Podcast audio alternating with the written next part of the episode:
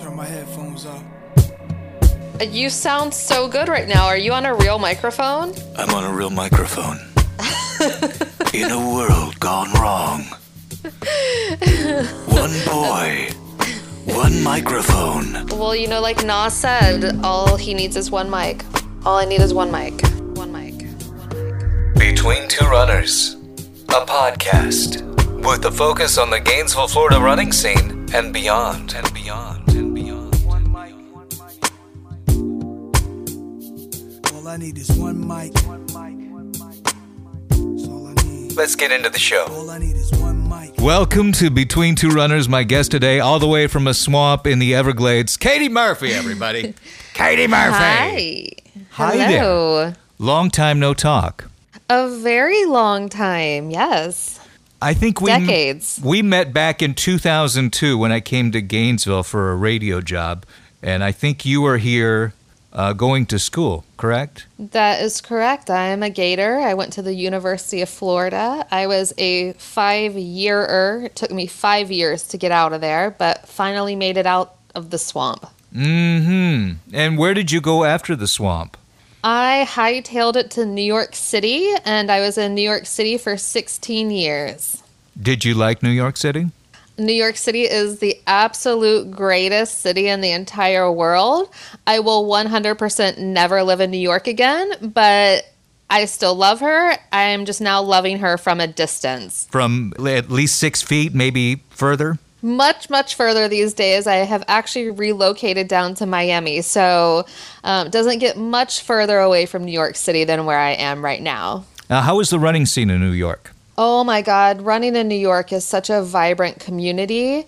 It's really an amazing thing to see um, how the running scene has progressed over the years. I mean, any time of day, you can really be out on the street and someone's going to run past you. Um, there's a lot of really cool people doing really cool things um, within their communities. Like, um, I- don't. I lived in Brooklyn, but there's a, a crew that's based out of Washington Heights, which is, um, for someone not familiar with New York City, is like the very northern end of Manhattan. Um, they do a really cool running group. They're they're called We Run Uptown, and anytime that I'm back in town on a Monday, I make it a point to go up there and run with those guys. Have you participated in the New York Marathon? I have. I've run New York two times. How was that experience? Literally the best marathon in the entire universe. Someone can fight me on this, I will stand my ground. New York City is the best marathon to run for sure. Uh, tell us about some of your, your running highlights. Where did it uh, Where did it all get started for you, as far as the running stuff? I think I started running like casually in like 2006, 2007.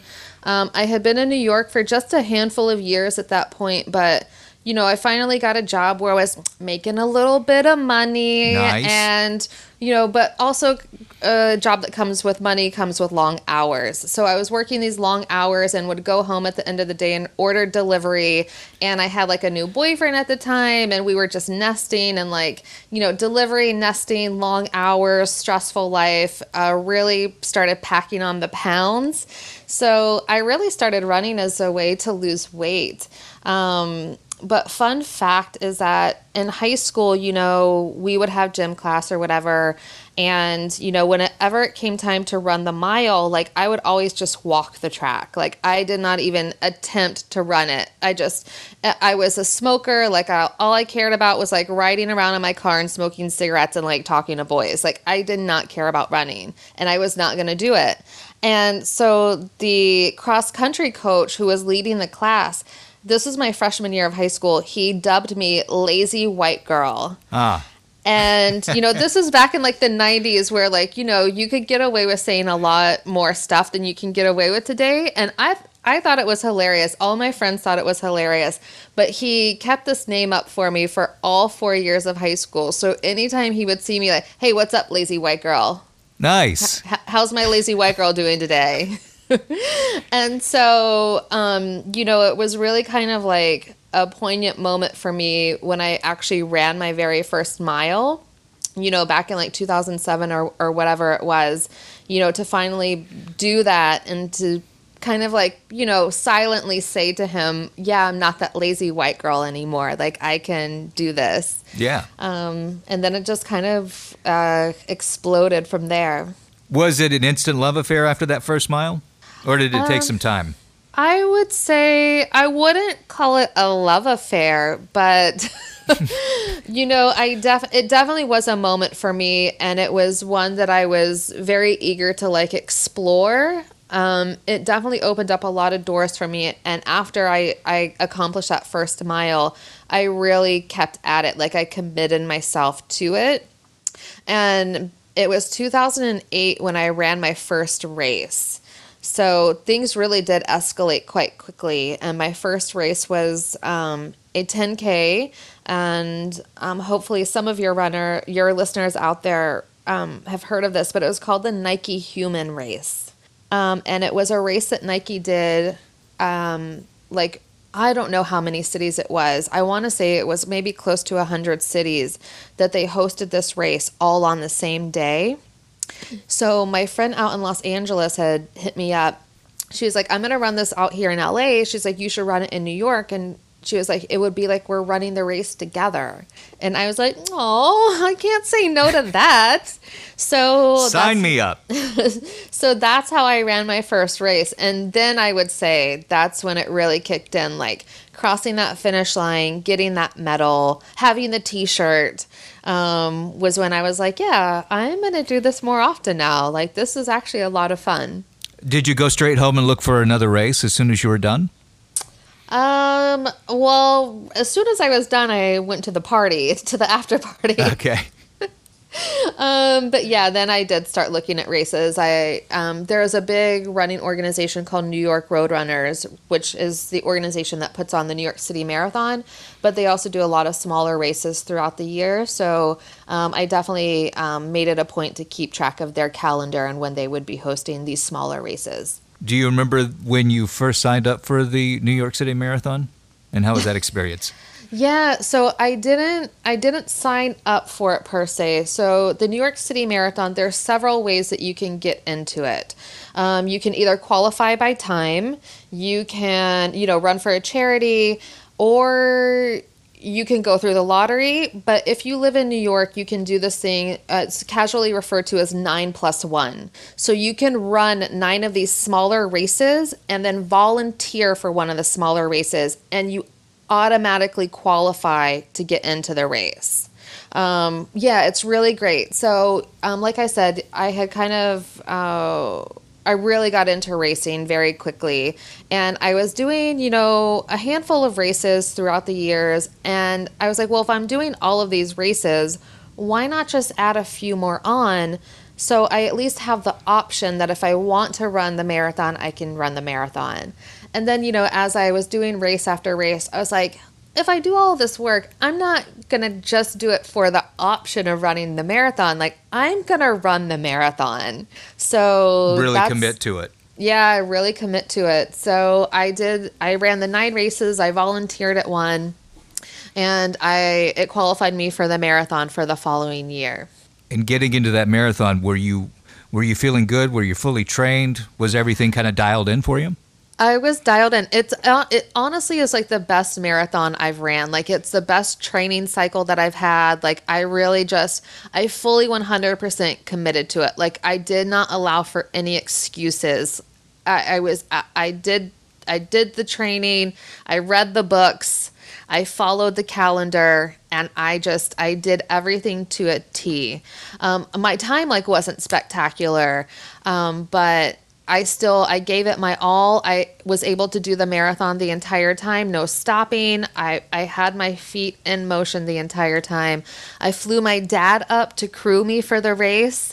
Um, so it was cool to like have him kind of meet me at different points with like a little balloon we bought and I would like spot him in the crowd and like run up to him and he'd like toss me a bottle of water and I'd keep going and um, it was really like a moment. That's special. Yeah. Ha- Has your dad been at other races that you've done? He did New York City for me two times. Okay.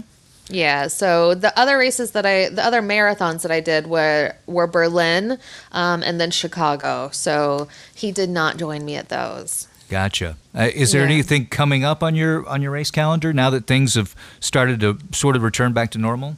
No, you know, I, it's funny. I actually was looking at the New York City Marathon for 2022 over the weekend, and I couldn't find anything for it. So I don't know what's going on with that, but um, I don't. I'm keeping it casual. You know, 2020 was kind of like um, a crazy in a good way year for me. So I, you know, just relocated to Miami in December and I'm kind of still getting my bearings here and I'm just keeping my my running fairly casual, fairly low, fairly slow.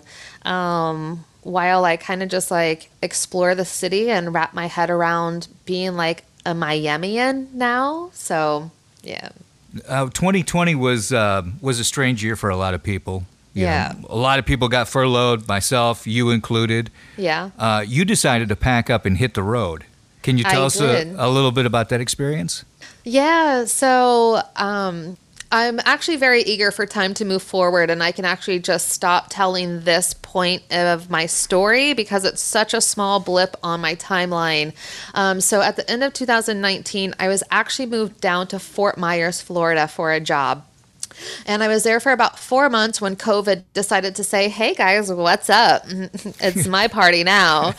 um, and once COVID hit, the company that I was working for laid off a third of their workforce, um, which were the numbers were in the hundreds of people that got let go. Wow. And I was one of them. And since I was still new to this town and I really wasn't feeling the town to begin with, I did not anticipate being able to find new work there if I wasn't working for this particular company any longer because like what I was doing at the time was incredibly niche, um, which was fashion marketing. Um, and anyone that's familiar with Florida knows there ain't a lot of fashion going on in Florida Especially in Fort Myers, I would imagine. especially in Fort Myers. So, you know, I kind of like, you know, weighed my options. Like, wh- I could stay there and, you know, just apply to jobs every day. I could go back to New York and, you know, find a place in New York and pay out all this money for rent when not not knowing if I could get a job again in New York and I was like things are so uncertain. I hate it here. I can't stay here. There's no point in me staying here because I know I'm not going to get a job here. I'm breaking my lease. I'm throwing all of my things into storage. I'm going to pack my car up with camping gear and I'm just leaving. I'm going to hit the road. I'm going to camp. I'm going to save money this way. I've always wanted to do a crazy road trip. I'm going to do it now. This is my time. I'm going. And I went. Yeah. It was like the universe was telling you something, and then you were like, hey, there's my Yeah. sign. Yes, it really was like that, and and some things that happened prior to COVID kind of taking hold, which you, you know I won't necessarily get into, that kind of like um, sparked um, sparked some things in me that made making the decision to do this a bit easier. Now, as you were traveling across the country, did you explore a lot by foot, getting in some miles and whatnot? not necessarily through running there were so running for me is a way that i kind of reset my attitude um, if nothing else like running is what i use to take me back to ground zero where i can start rebuilding my mind my emotions my attitude all over again. So there were definitely times on the road where i was feeling a little aimless and a little lost because i was out on the road for four months. Um, and you know i embarked on the journey really not knowing when it would end if it would end and you know when you kind of are are really just continuing to walk into the unknown you know there are times where it just kind of feels like well like what like will this end what am i doing know, what's around the corner? yeah, so whenever I had those moments where I was just feeling a little lost, I would wake up the next day and even be without brushing my teeth, without even having the time to think about it, I would just throw on my running clothes and I would hit the road. Um, and that's when I would really do most of my running. But a lot of my on the foot kind of traveling was was hiking um, you know, f- fully booted up and that sort of stuff with with a day pack on and everything. So I was getting in miles, but not necessarily running. What does your self talk sound like when you're out there putting in some miles? Um, Does it get negative? Do you are there dark patches that you have to work yourself out of? I mean, in my mind, I definitely have have have solved all of the world's problems for sure. Um, I've solved all of my relationship problems too. If just the other person would listen to me, Yeah. um, you know. But Why uh, won't you listen? yeah, my self talk is really, it doesn't get too negative. It never gets too dark, right? Because I feel like once you have accomplished something so great as a marathon, and I know that you have done races even greater than that, and you have friends that are, are ultra marathoners too. Like, I feel like once you cross that point one time and you know what you're capable of, giving yourself excuses is a lot harder. Right? getting down on yourself is a lot harder because you you fucking know you can do it. Right, because you've already put in all that work. Yeah, and it's like, you know, even though it's been years now since I've ran my last marathon, like, you know, I'll go out there and, and hit a three mile or a five mile or whatever, and even then you can still have tough days, right? Mm-hmm. But it's like when I when I start not feeling it, just being like, ugh, like it wasn't a good day. I don't want to be out here. I just want to be at home on the couch watching TV. It's like, dude, it's 5 miles. Just shut up and get it done. Like you've you've done much much harder things than this. Like just get it done. And that's usually that's usually how my self-talk goes. All right. How do you like to treat yourself after a run? Oh, I'm definitely an ice cream girl. Okay. Yeah. Is there a favorite flavor? oh, Haagen-Dazs caramel cone. Okay. I did not need to hesitate on that. No, that didn't take any time at all. I and actually, this is uh, not going to be relevant probably by the time um, it's available for people to listen to. But it's uh, buy one get one free at Publix right now. So my f- my freezer is stocked with Haagen Dazs. Okay, so that's good until what Thursday? I think so. Yeah. Yeah, that's normally how their sales cycle goes. Yeah. Not, not that I know anything about that. uh, do you do you listen to any music or podcasts while you're out running? I don't. I'm really like um like as naked as you can be running. I don't wear a watch. Like I I have my phone going that to track my mileage, but I don't wear a watch that does the heart rate and the this and the that.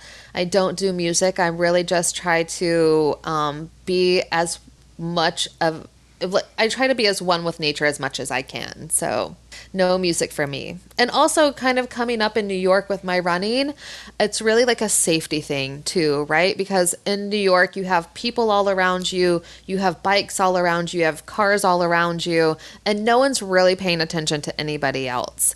Um, and then, kind of when I was, you know, when I'm out and about in the wild, again, it's a safety thing. Like, you want to be able to hear if something's stalking you, Like you know? gator or a giant python.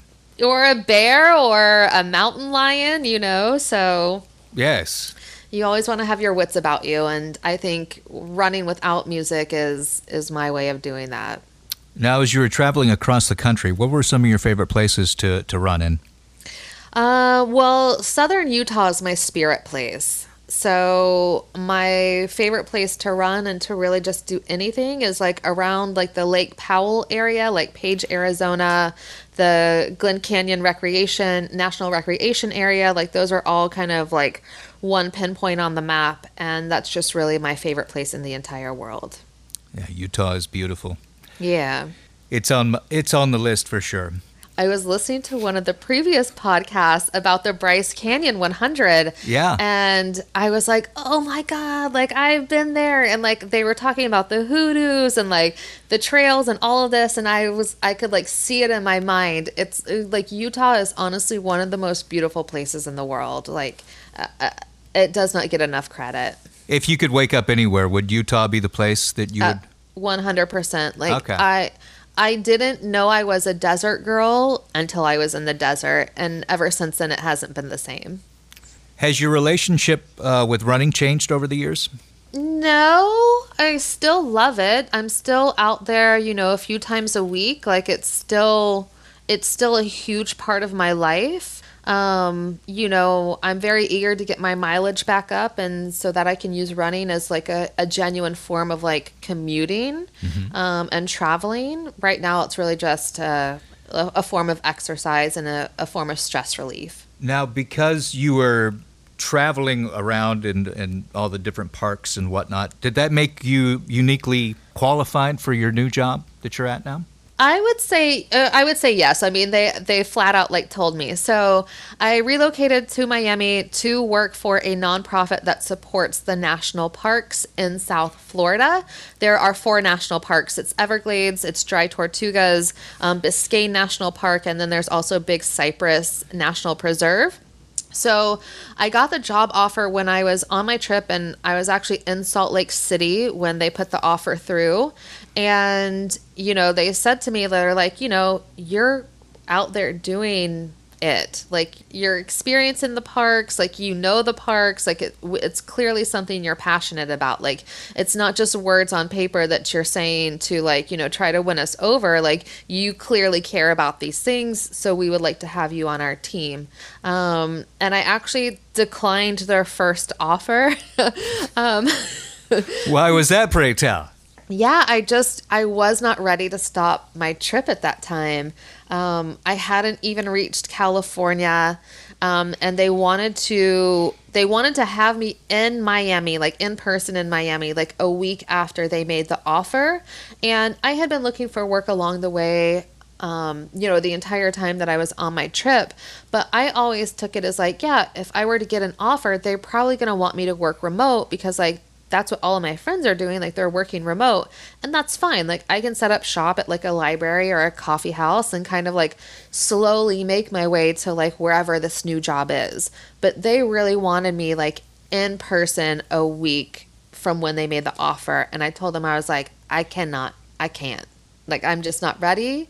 And it was really like a i spent like a weekend of like soul searching and like talking to my dad and like all of these things and and at the end of all of it my answer was like no. Like i cannot give this up yet. I'm not ready. And the chairman of the board of directors called me the day after and um, he was like hey I, I battle these things too. He had just come off of like a really crazy long camping trip with his family. And and he was like i'm a free spirit. He's like i battle i battle the two differences all the time of being a free spirit and being a business person. He was like if we gave you some additional weeks he goes do you think that would make the difference? Like if we pushed your start date back? And i said yeah. I said it, it's the start date that's holding me up. Like i just can't I can't come to you right now. Like, I'm not ready. But if you guys gave me a few more weeks, I said, yeah, I can make that work. Um, so we made it work. And I started my new job on December 1st. Nice. And how's it been working out so far? It's been great. I've been able to spend a lot of time in the national parks down here, getting to see like some behind the scenes kind of things that like your everyday visitor wouldn't be able to participate in, and that's been really awesome. Um, but now I'm really working to like you know finding a way that your everyday person could experience these things, or if not experience them, at least know that they're taking place because there's so many wonderful things that our national parks are doing to like preserve the land, restore the water, do all of these things to, um, you know, make our state and our country and our world a better place, um, at least environmentally speaking. What are some of the things that people should know about the parks that you're working for right now? So I think that one thing that most people don't know is that national parks generally rely on a nonprofit to raise money for them. Um, I think it's a very well kept secret for some reason, but a lot of people think that because these national parks are national parks run by the National Park Service, that all of the money that they need comes from the government. And they do get a lot of money from the government, but there's always things there's always additional programming that they want to do that they need additional funding for. And that's where a nonprofit like us comes in. Uh, but like you know, Yosemite has one. The Grand Canyon has has a nonprofit attached to it um, because since these parks are government units, they cannot ask the American people for money. They cannot solicit donations for themselves. It requires like a third party to kind of help them out and, and boost up this programming that they're offering. Sounds like you're doing God's work. I don't know about doing God's work, but I hope that I'm at least doing good work. What would you say your favorite thing about running is? Oh, yeah, how do I say this? I think that um, running to me is me in my most natural form. I think it I think when we are running, we are the people we are supposed to be.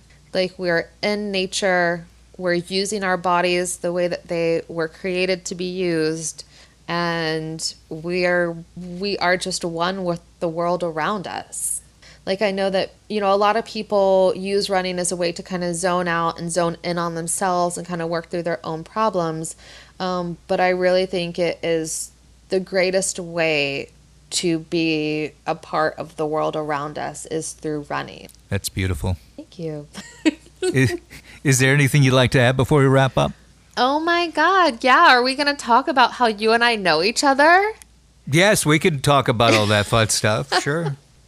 Yeah. So do you want do you want to tell people? I know you, we talked about being in Gainesville and working at the radio station, but are there I remember I remember coming into the station like while you were recording like commercials and that sort of stuff and we worked out of this like little like shanty. I don't even Mm-hmm. remember what street it was on, but like like the the backwoods of Gainesville, like this radio station. Kincaid Loop is what, yeah, that area. Yeah. Way out on the east side. It was a, yeah, a little brown building in the middle of this field, and and that was it. I even had a raccoon run across my foot one night. Did you? Yes, That place did get really creepy in the evening. it did indeed. Yeah. But I remember that I was playing a character, and you had to take me out somewhere and drop me off and pretend like you'd thrown me out of the car. I vaguely remember that. What? We were doing like this whole skit, and then you called into the radio station saying, "Yeah, you picked up this weirdo, and you had to throw him out on the side of the road because, Oh my god. Yeah. yeah, good times." Good times. Do you miss radio at all? Um, I think if I think if I knew how the world and how communications was going to unfold in the following decades, I probably would have positioned myself a bit differently professionally for sure. Um, not necessarily like radio, but yeah, if I knew social media was going to be a thing, boy, I would have been the original influencer. You know what I'm saying? Like, cause I I was on MySpace all the time. I was on Twitter, like the whole thing. So, um, but you know, the older you get, the less time you have for, you know, these kinds of things, and you know, you got bills to pay, errands to run. Yes. Can't be tweeting all the time. I mean, unless like, you know, you're impeached president or something like that. But But I must say that your your Instagram feed is one of my favorite things to follow in the whole wide world. I really appreciate that. I love seeing your feed. You know, I think it, what is interesting about us coming together, right? It's like now is that, you know, we had, we worked together way back when we went our separate ways, but somehow we both found running in our own ways.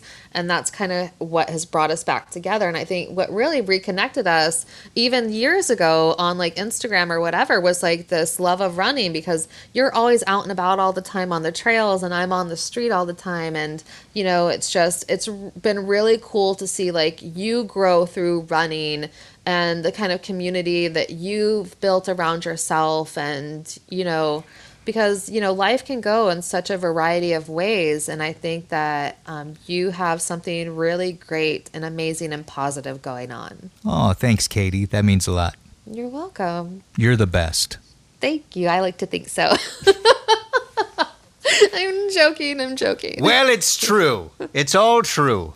Well, thank you so much for for hanging out and taking time with me. thank you it was my pleasure Thanks for listening to Between Two Runners, a podcast brought to you by the Athlete's Den, Two Rules Running, and Pancakes.